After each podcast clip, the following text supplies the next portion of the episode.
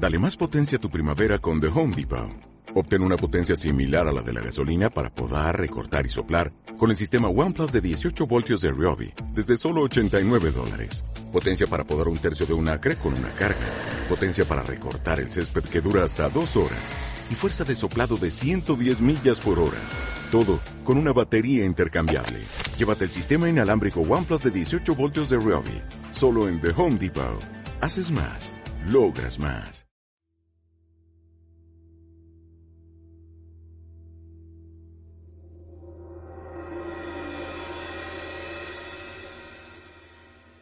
A mi mamá le gustaban mucho las casas antiguas. Decía que cada una de ellas tiene su encanto, así que cada cierto tiempo nos mudábamos. En menos de un año ya me habían cambiado de colegio al menos tres veces. Era una niña que recordaba todo a la perfección. Recién nos estábamos mudando a una casa bastante bonita a pesar de su antigüedad.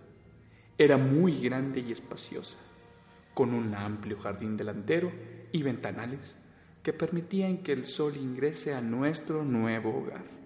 A mi hermanita menor le fascinaba la casa y eso era buen indicio. Siempre me costaba conciliar el sueño los primeros días de la mudanza.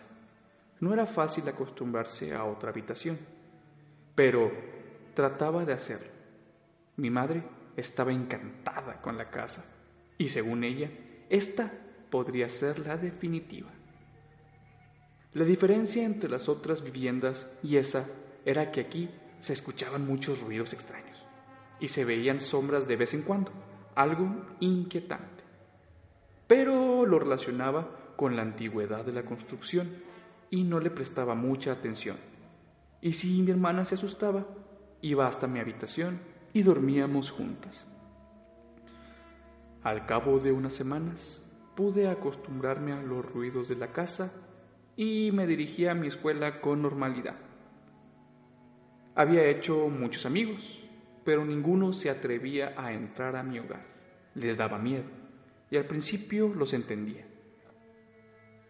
Después empezó a molestar. ¡Hey! Deberían ir a mi casa.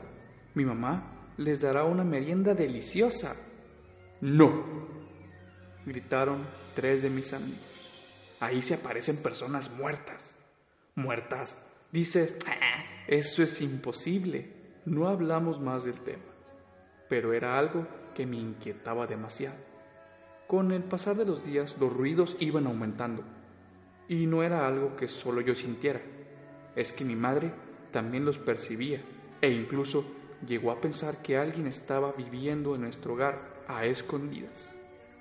Con la ayuda de los únicos dos vecinos que se ofrecieron a investigar, revisamos toda la casa, hasta el sótano, pero no encontraron nada que pudiera justificar el ruido en mi habitación y en la de mi hermana. Una noche mi mamá había llegado muy cansada de su trabajo y la brisa nocturna era demasiado fuerte. Parecía que llovería en cualquier momento y decidimos abrigarnos hasta más no poder, pues el frío tentaba a calar nuestros huesos. En determinada hora hubo un corte de electricidad y todo quedó en penumbras. Eso me dio mucho miedo, especialmente porque dormía sola y me daba demasiado terror levantarme para ir a la puerta contigua y dormir con mi mamá o buscar a mi hermana. Suspirando, me arropé totalmente y cerré los ojos, pero incluso con aquella sábana pude ver a alguien en mi habitación cuando un fuerte relámpago la iluminó. Me levanté pensando que era mi hermana y aún estando en penumbras me movilizaba tocando la pared para estabilizarme. ¡Hey! Miriam. Llamé a mi hermana, pero nadie contestó. En su lugar, la puerta se abrió y se cerró rápidamente, haciendo que me sobresaltara, y un nuevo relámpago iluminó el lugar. Ella estaba sentada en mi cama, con sus manos tapando su carita. miedo, hermanita, dijo con voz ahogada. Lo sé, yo también. Vamos a dormir. Eh, espera, ve, ve, debajo de la cama. Si, si no, no podré dormir. Le dije que mejor lo dejáramos para mañana. Hazlo, por favor. Todavía tenía sus manos en la cara y resignada hice lo que me pidió. Me puse en cunclillas y fui a ver debajo de la cama. Allí la vi a ella, llorando y tapando su boca. Yo estaba realmente confundida y cuando me iba a levantar, ella me hizo la señal de silencio y susurró algo que me dejó helada.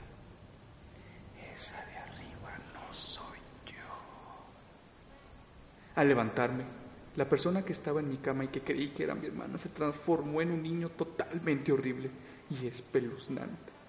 Me sonrió macabramente y se lanzó a mi cara, arañándola y diciendo cosas en un idioma que no podía entender. Tanto mi hermana como yo gritábamos de terror y a los segundos escuchamos el grito de mi madre. Ella también lo había visto. Salimos corriendo de aquel espantoso lugar y pasamos esa fatídica noche en la calle, bajo la lluvia y mucho frío. A la mañana siguiente volvimos, todo estaba intacto, a excepción de los espejos de la casa, pues todos tenían un claro mensaje con sangre. Fuera, ahora. Nos fuimos de allí lo más pronto posible y no volvimos jamás. Pero en mi nuevo colegio volví a ver a ese niño fantasma en un periódico viejo. Había muerto de manera extraña en esa casa. Vi su foto y escuché nuevamente esa voz en mi cabeza. Fuera. Ahora.